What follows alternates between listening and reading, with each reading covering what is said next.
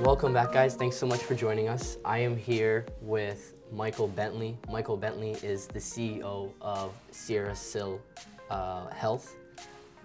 It, from my understanding, it's a joint relief and inflammation uh, kind of vitamin or Yeah. supplement, Yeah, or could you explain a bit more? So on- first of all, hello to anyone who's listening, and uh, yeah, so we're uh, we're a natural health product company. We have a lot of clinical research, but our passion, our sort of why we exist to help is to help people with mild to moderate chronic pain recover joy and ability. And what we mean by that is pain is an inhibitor for most people. Uh, it limits their ability to enjoy their relationships or getting out in activities, to go for a walk in the park, play their sports or what have you.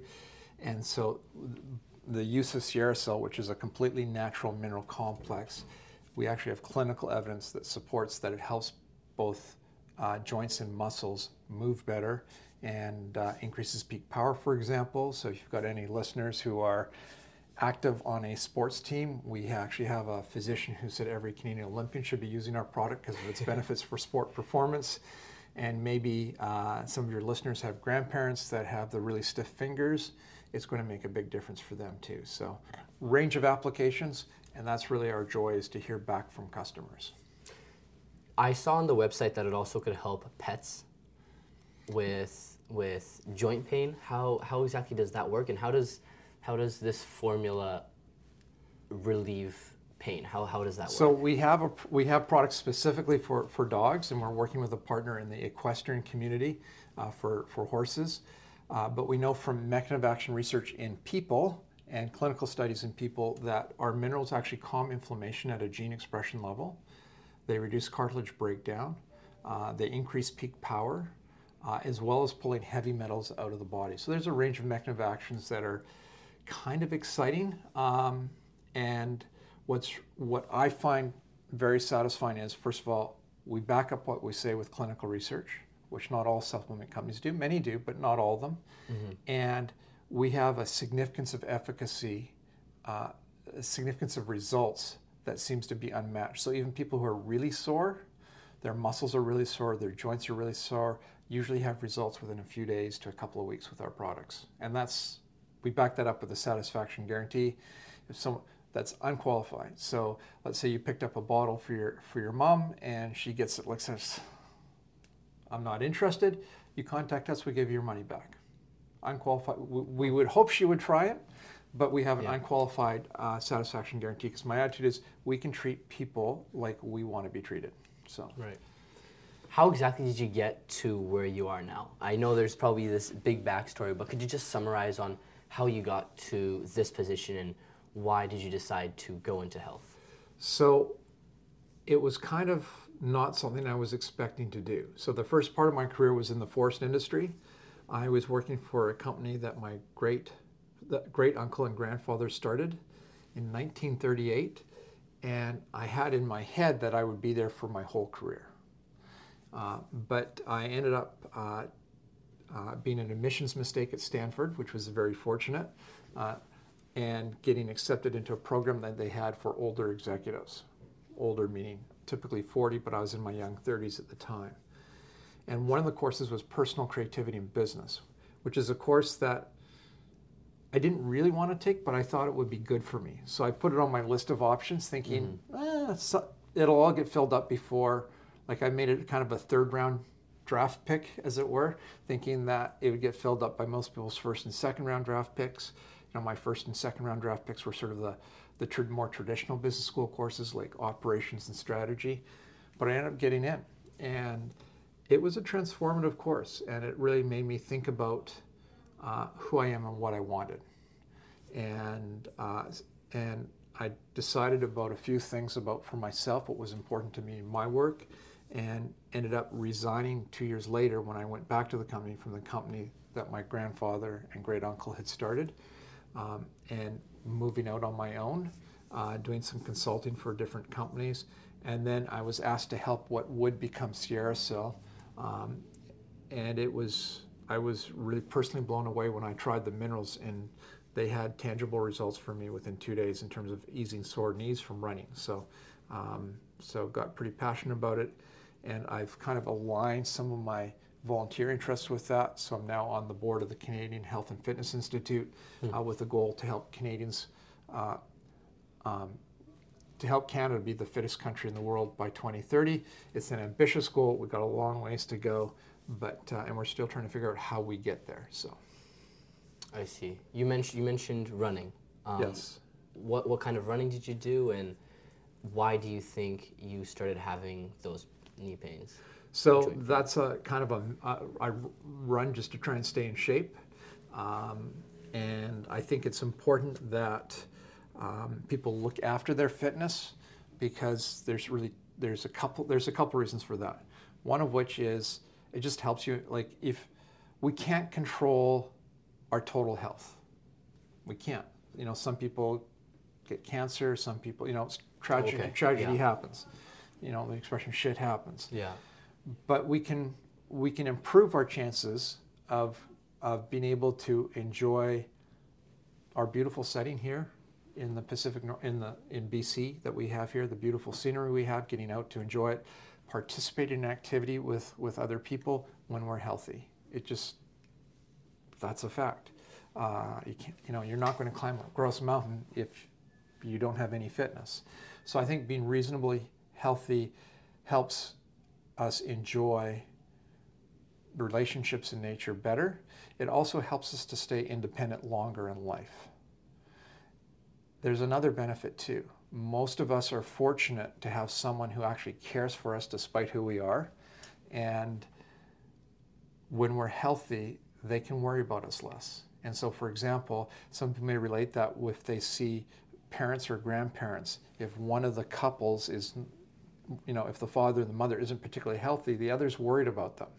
And I saw that with my mom. My dad wasn't particularly healthy in his late 80s and into his, uh, and and my mom, anxi- her anxiety went up because she was worried for him. When he passed away at 91, it was almost like it was a relief for her. Not she obviously missed him, but there's one less thing to worry about. She didn't have to worry about his health, um, which she was doing because that's what happens when you've been married for over 60 years. You Yeah. you have that bond. So um, I think it's important to try and be healthy, to stay healthy, to try and uh, have a reasonable level of fitness, to be mindful of what you're putting into your body. Um, uh, I don't know if any of your listeners are Peloton users, but one of the people I sometimes ride with on my non Peloton bike, just using the app, is Denis Morton. And he talks about your body being an instrument and how do you want to play your instrument Oh, I like that knowledge. and uh, and so uh, yeah, just in, investing in in your body through good healthy food and uh, exercise. It do, you don't have to be an elite athlete, uh, but just being able to get up off the floor without help. You know, being prepared for that because as you get older, that's something that's important for your independence. Now, some of your formulas you guys had to patent, if I'm not mistaken. Our minerals are patented uh, based on it being a very novel product, uh, minerals for joint health, and based on the clinical research. They actually make a difference in people's lives, and so we've got a couple of patents as a nutritional supplement for osteoarthritis. What was the process of getting these minerals patented? Basically, you go through through a lawyer. People can do it if they they. I'm sure some if some of your listeners have have inventions that they want to pat, try and patent. There's different types of patents, uh, uh, but you can easily talk to probably ask Google about it, uh, or if, or go through. There are a number of people who specialize as patent lawyers, and you have to decide whether, if it is really unique, whether you want it patented. Because once you've patented it, theoretically it can be copied off the patent information. In our case, the minerals uh, were formed by geological events that really can't be recreated by a person, so there's no risk to the disclosure on that in the patents. So, someone, even if you still have the patent, it's not expired, somebody can replicate. Well, I know in this case you said they can't be replicated, but if you have the patent, then it can be replicated. Well, you'll you'll see if you uh, in the news all the time, particularly in the tech industry, patents. You know, a company has a patent, then Apple comes along or somebody else comes along and you know, makes a little change to it to try and use Oh, the okay, technology, okay. and it ends up in. So once you've patented something, it becomes a matter of public record. Mm-hmm. So if you have a secret sauce, Yeah. like Right. we'll just say the white spot triple O sauce, if you patent it, then it's public knowledge. The important thing if somebody does want to patent something is to patent it early uh, in the process because once it's been around for a little bit of time, it may not be patentable. I see. I see. Um, you've graduated from one of the best business schools, Stanford School of Business. How was the experience there at such a world-renowned university, and how was how was how was the business program? How did you like it? It was amazing, absolutely amazing. Uh, But let me just step back why I wanted to go to Stanford as opposed to another elite school. I looked at the prospectus for a number of the schools, and I really liked in Stanford they had an, a sample of a typical day of a graduate student or a typical week time doing charitable work in the community. They were the only university whose whose brochures sug- were suggestive of, of that. And there was also a sense that I had, and I discovered when I went there, there's a, it's a very collaborative atmosphere where some schools are very competitive. And while I enjoy competing in sports and things like that, um, what they want to cultivate, and for example, your marks are confidential. You either pass or you don't pass within the business school at Stanford. Uh, and I don't know if that's the case for the other engineering school, other schools, or undergraduate, but um, it's just a really interesting way to, to approach it. And within my class, which was targeted for older students, as we mentioned earlier, um, the it was it was really collaborative. So there, you know, there were there was an accountants in the group, and they would do some when we had our mandatory accounting class. They would provide some mentorship to people who weren't who weren't getting it, as it were. Oh, uh, same within the human resources or in the marketing or so forth. So we had people with already embedded expertise in the course who would help other students out, and it was really it was a delightful atmosphere that way, um, and. Um, it's also kind of cool when you have professors who kind of wrote the book on the subject.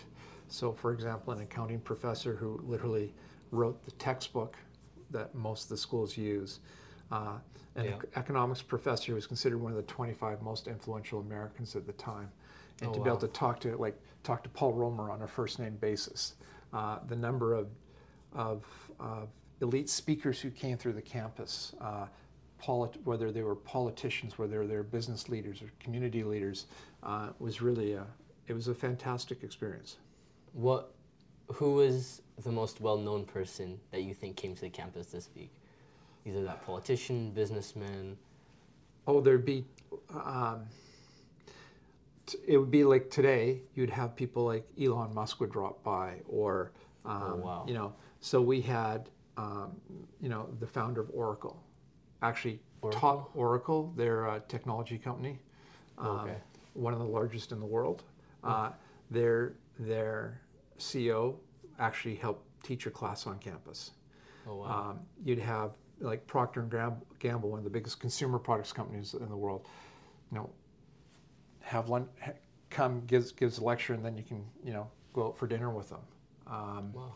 um, Kim Campbell, who was the first female prime minister of, Can- of Canada, uh, came to campus, um, Wow.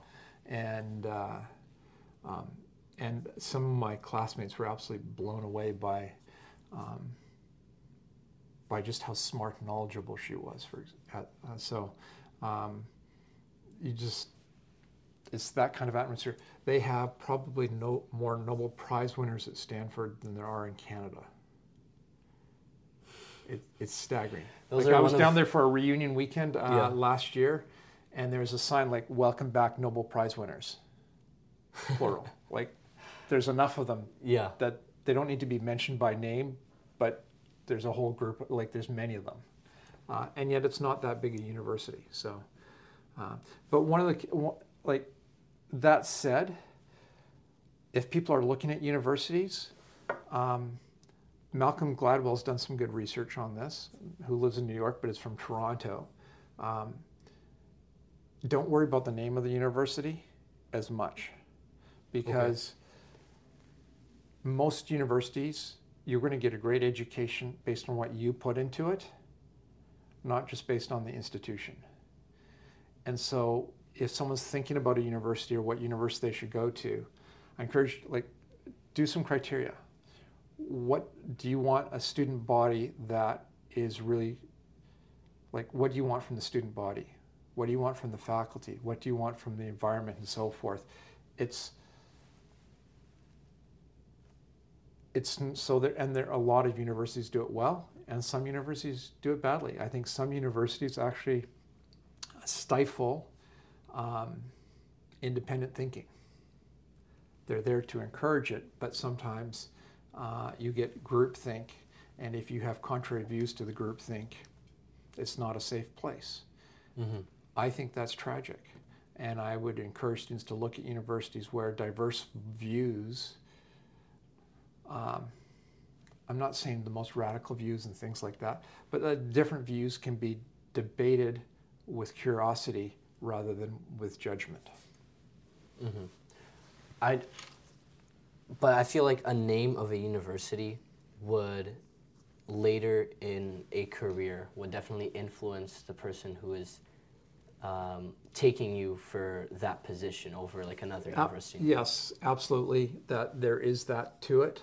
Uh, but drawing back on Malcolm Gladwell, um, he he's done research that show, or there's research that shows that if you're the top 25% of, we'll say, of a class of a of a B level university, mm-hmm. in terms of career earnings and so forth, will do better than somebody who's in the bottom 50% of a Class A university. Okay. Uh, it's you know, it's maybe when you think about the, for example, the NHL, you know, going to the AHL to seed in your game for a couple of years isn't such a bad thing, as it were, because sometimes those players go on to really good careers in the NHL. It's not too many players who make the jump directly from junior hockey directly into the NHL. So mm-hmm. maybe not a good analogy, but just yeah. How difficult would it be for a college student to sell a natural health product? What would be some barriers that they might face that you guys also have faced? If they were to sell a natural health product, yes.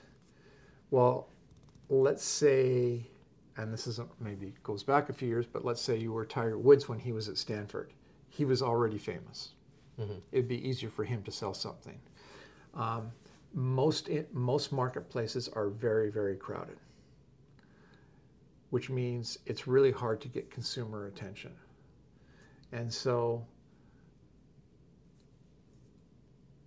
expectations shouldn't be too high. I mean, if you're, you need to hustle.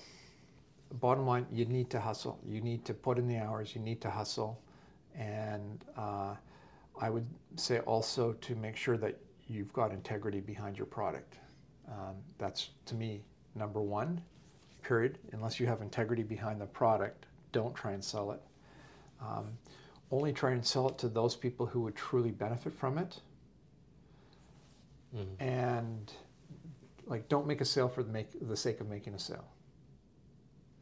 Uh, my attitude, for example, with SierraSil is if you're not sore, your joints are fine, your muscles are fine.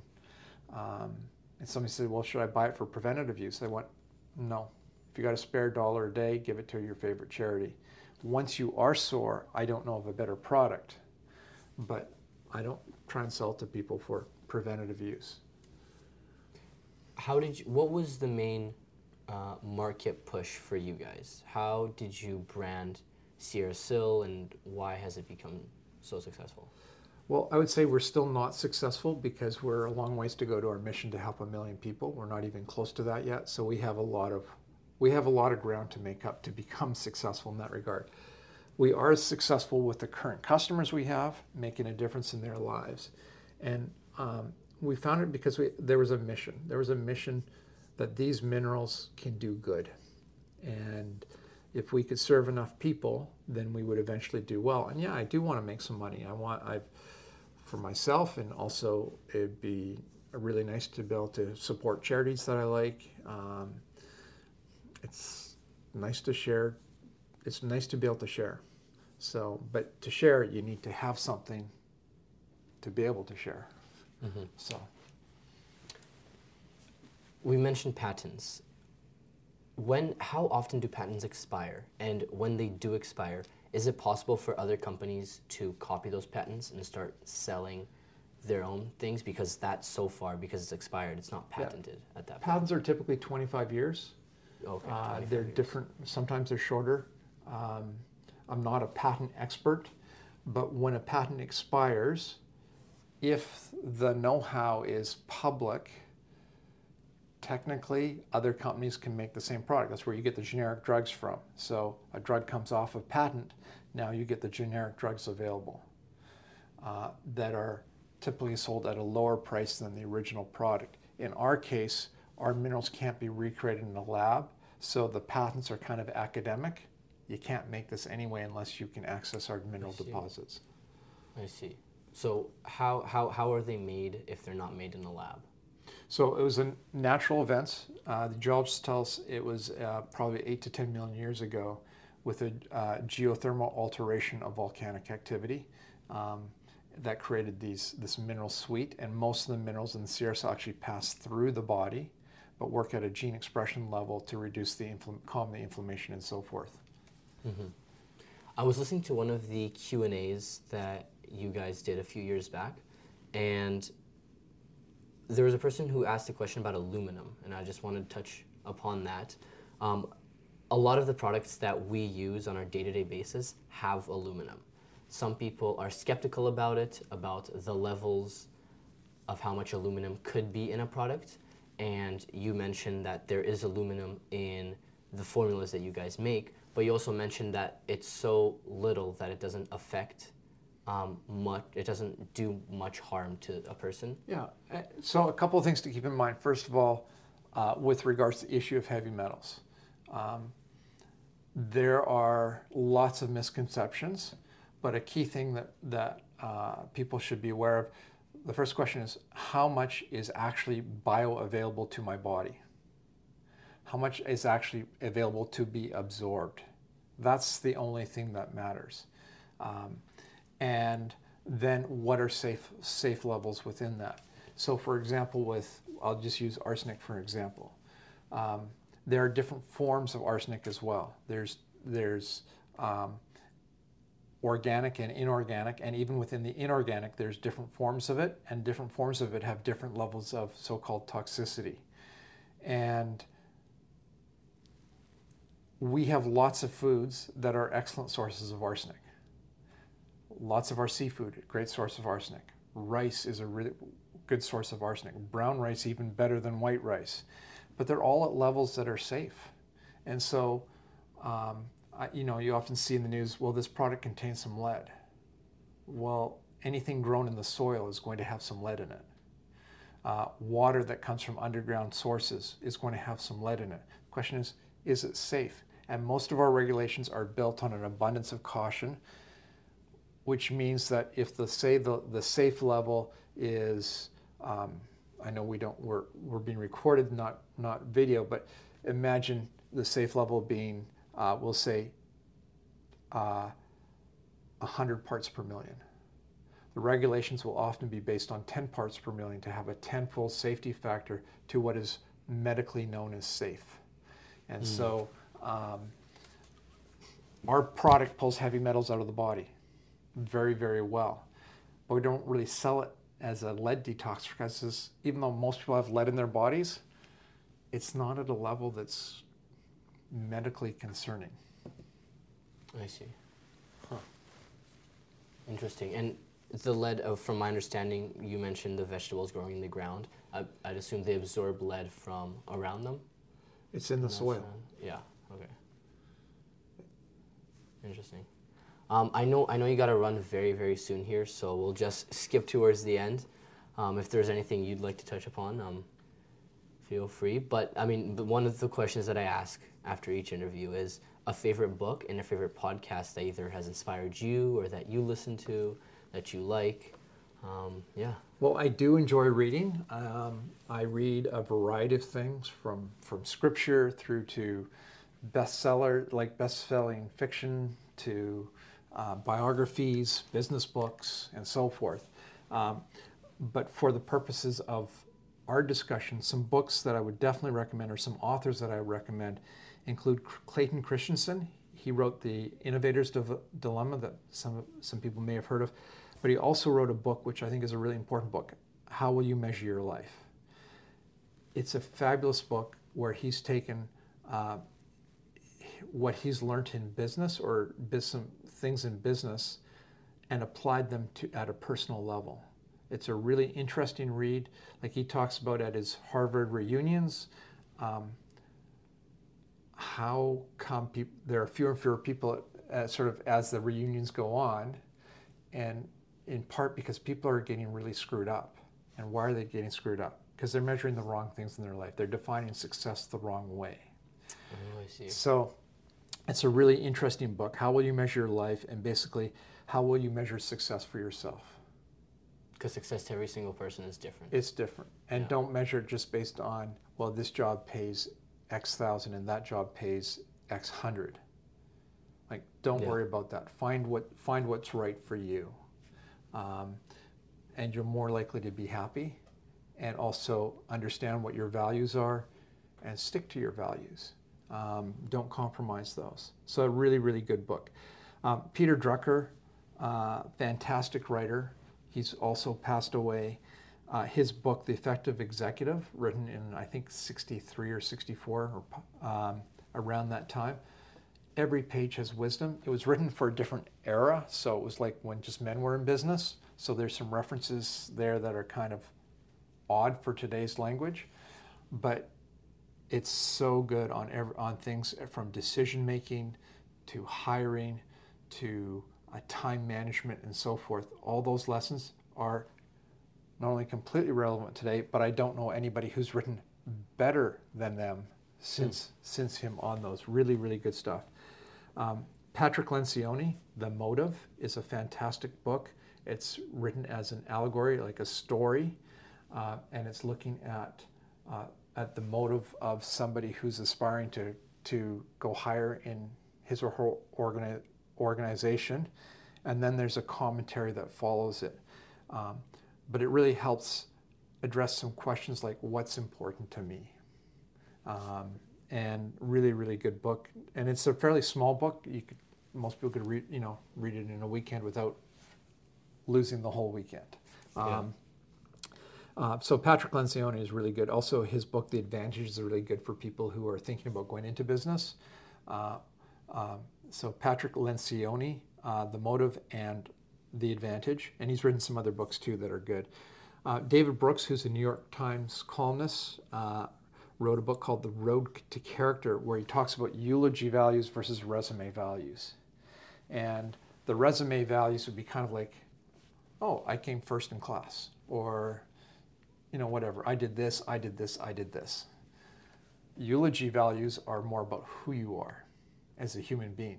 Right. And when you look at the like if pick up a weekend newspaper and go to the obits and it's actually kind of interesting reading to think about and you read some obits of people who unfortunately died early but you also see some obituaries of people who lived long lives and what do they write about them they didn't write whether they came first in class whether they were typically ceo of this or did that the commentaries the, the write-up is about the, their character who they were as a human being and so David Brooks wants to encourage people uh, in his book, The Road to Character, to think about those eulogy values as opposed to resume values. If that hmm. makes if that yeah, makes yeah. sense. So I like that. Yeah. Um, yeah, it's it's part of like simple knowledge. Let's say it's Friday evening. There's a group. You're with a group of people, and the group says, "Oh, let's do this." and you're kind of queasy about it in your heart, you know, you're saying, oh, I don't know. Don't do something because that's what the group is doing. Uh, make the when you have a choice of pathways, make the right choice for you, even if there's a social cost, even if there's an economic cost. Make the right decision for yourself Mhm. and have the confidence to do it. You don't need to be popular. Uh, I was at a seminar uh, once on parenting, and the person said, Of course, we want our kids to be popular. I couldn't care less if my sons were popular. I'm more concerned about who they are as a human being, what they stand for. Are they prepared to stand up for somebody who's been marginalized? Right. Are they good people? And sometimes that means you're not going to be popular when you stand up to do the right thing. But that's more important than being popular. Yeah, and that's and that's what like the book talks about, right? Where you Yeah. have the resume and then you have just your personal good. Yeah. Yeah. So, you know, there's some things that I would encourage for people um, to be curious.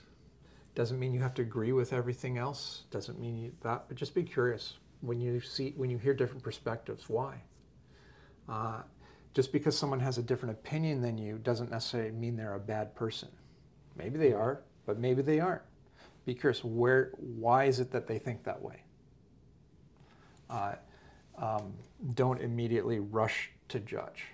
Um, and you might find that you listen to them and you go, okay, don't agree with you, but I'm not going to hate you for that, you know, that kind of thing.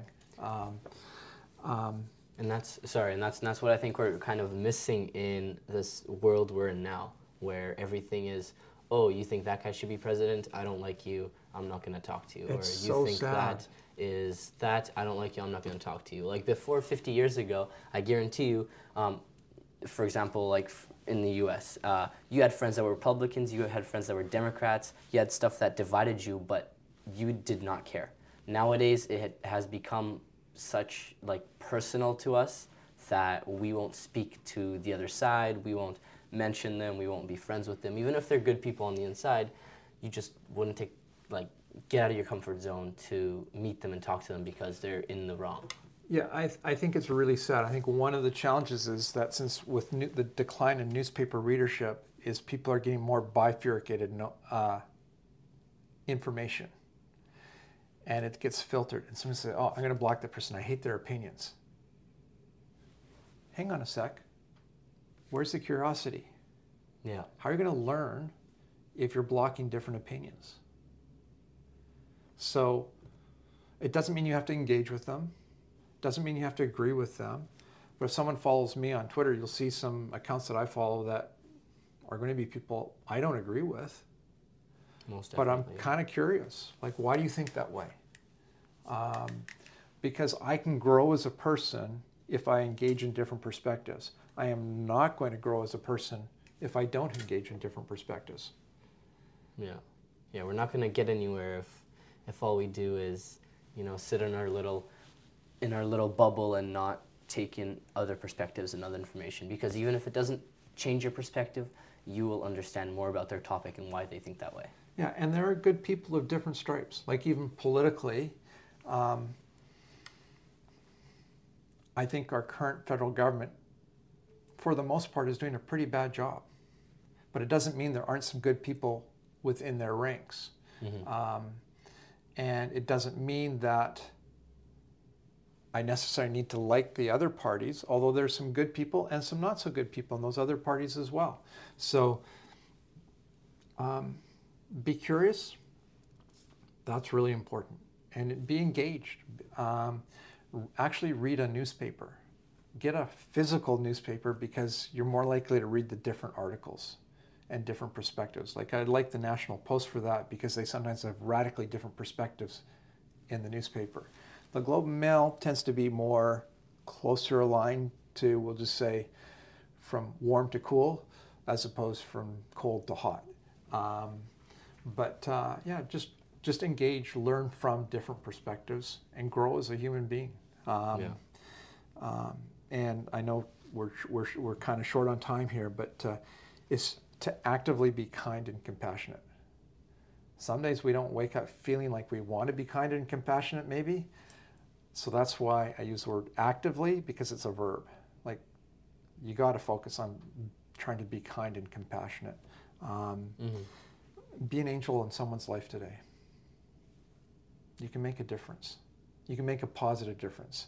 Um, and, um, and sometimes you meet angels, and it's, it's fantastic. I was in a restaurant in the UK for one of my son's um, friends' birthdays, and I could tell that server was an angel. You know, an older lady. Turned out she was um, from Brazil, in Cambridge, doing two different jobs so she could put her child, her through her daughter through university. And you could just, so I gave her a ridiculously good tip, in cash, not for the restaurant, but for her, because um, she was an angel.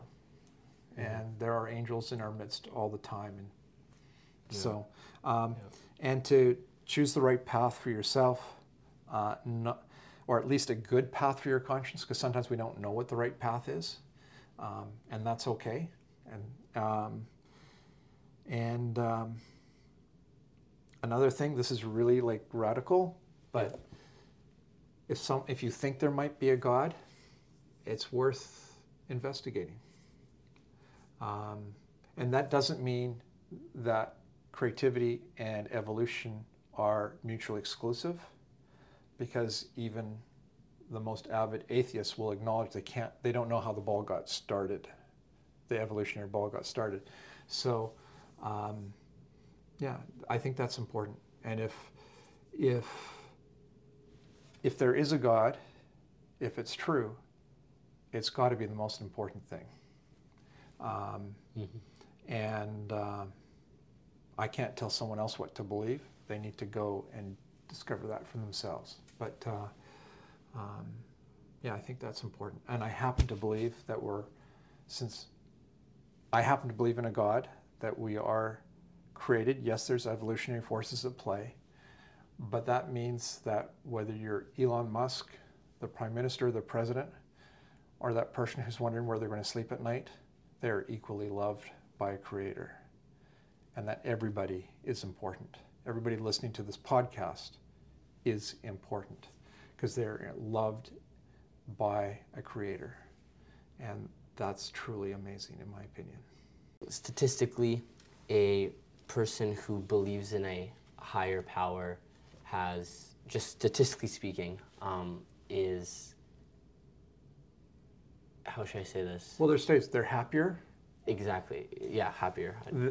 They live longer, and so even if you're looking at it, even if even if even if uh, a God is a fiction, from an evolutionary point of view, believing in God is evolutionarily positive. Um, and there's there are philosophers who can make that argument, you know, really, really well.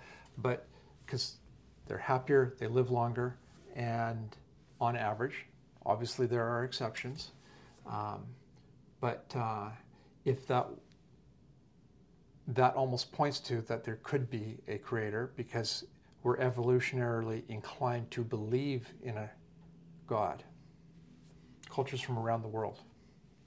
Well, uh, I, I, I, I know we're a bit over time. I know you said you've got you've got something soon, so uh, we'll quickly wrap up here. Just want to say thank you for uh, for coming on, sharing your wisdom, and uh, thank you for sharing all about uh, SierraSil and how it's how this company is helping others in achieving what they want to achieve. Thank you. And if somebody has some follow up questions for me or they want to engage with me, if they want to um, follow me on X, I'm, I don't have any secret accounts. I think I'm MP Bentley or Michael Bentley. And, um, and just follow me, ask to follow back. I can, and they can message me. We can share phone numbers, and happy to talk with any of your listeners. Yeah, that would be awesome. Well, thank you, Michael, for coming on. It's, it's, it's truly been a pleasure. Well, thank you for doing this. Yeah.